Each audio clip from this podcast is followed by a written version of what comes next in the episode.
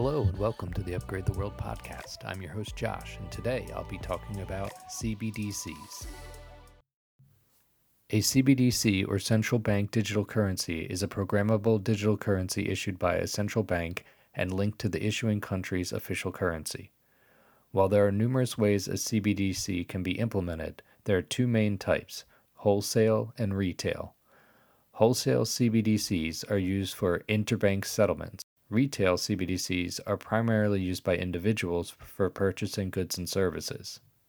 Retail CBDCs have three main variations direct, where the CBDC is issued and managed by the central bank, indirect, where the central bank issues the CBDC, but the private sector maintains the accounts for CBDC holdings, and synthetic CBDC, which would be a cryptocurrency backed by reserves held in a central bank master account with a value pegged to government currencies, commodities, or short term securities as a means to stabilize its value.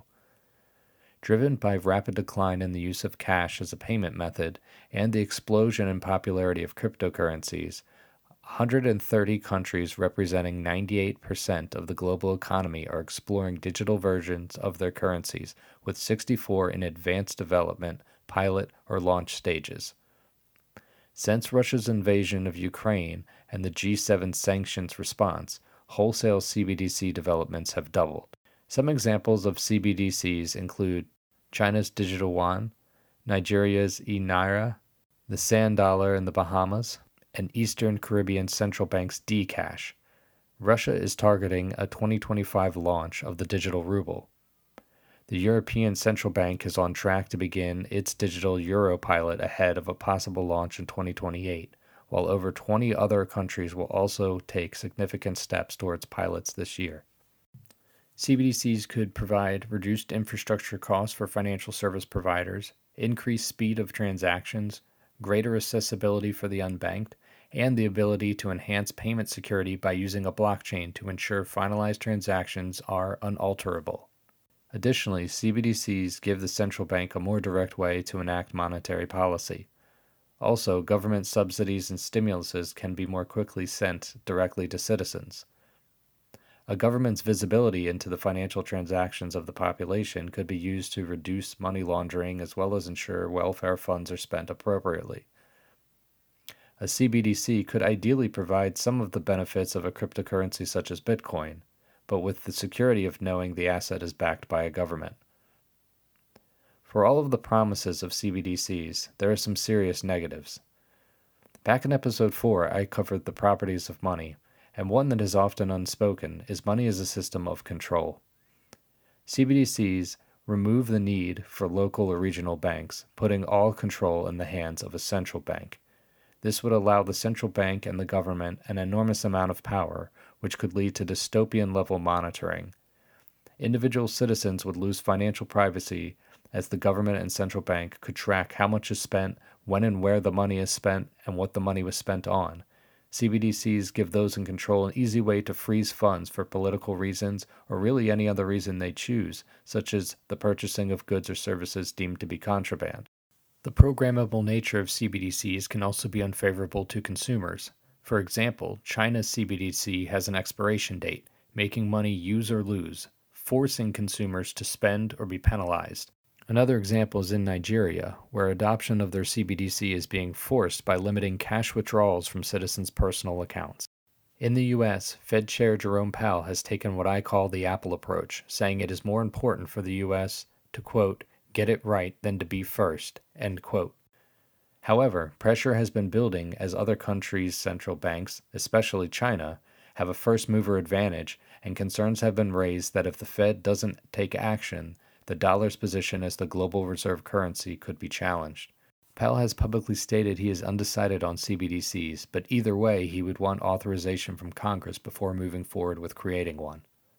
Executive Order 14067, titled Ensuring Responsible Development of Digital Assets, directed the Office of Science and Technology Policy, or OSTP, in consultation with other federal departments and agencies to submit to the President a technical evaluation for a potential U.S. CBDC system. The executive order lays out a national policy for digital assets across six key priorities consumer and investor protection, financial stability, illicit finance, U.S. leadership in the global financial system and economic competitiveness, financial inclusion, and responsible innovation. In September 2022, the OSTP published a technical evaluation for a U.S. CBDC system, a 33 page technical analysis of 18 design choices for a U.S. CBDC.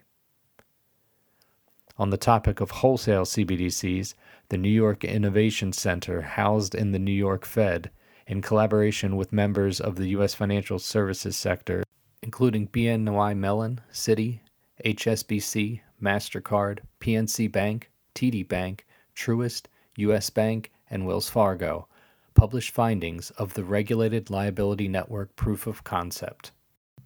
The Regulated Liability Network, or RLN, is envisioned as an interoperable network for wholesale payments operating on a shared multi entity distributed ledger. The research analyzed the business applicability, technical feasibility, and legal viability of using shared ledger technology to settle the liabilities of regulated financial institutions through the transfer of central bank money. On the retail CBDC front, the Federal Reserve Bank of Boston and MIT researched the technical feasibility of a CBDC.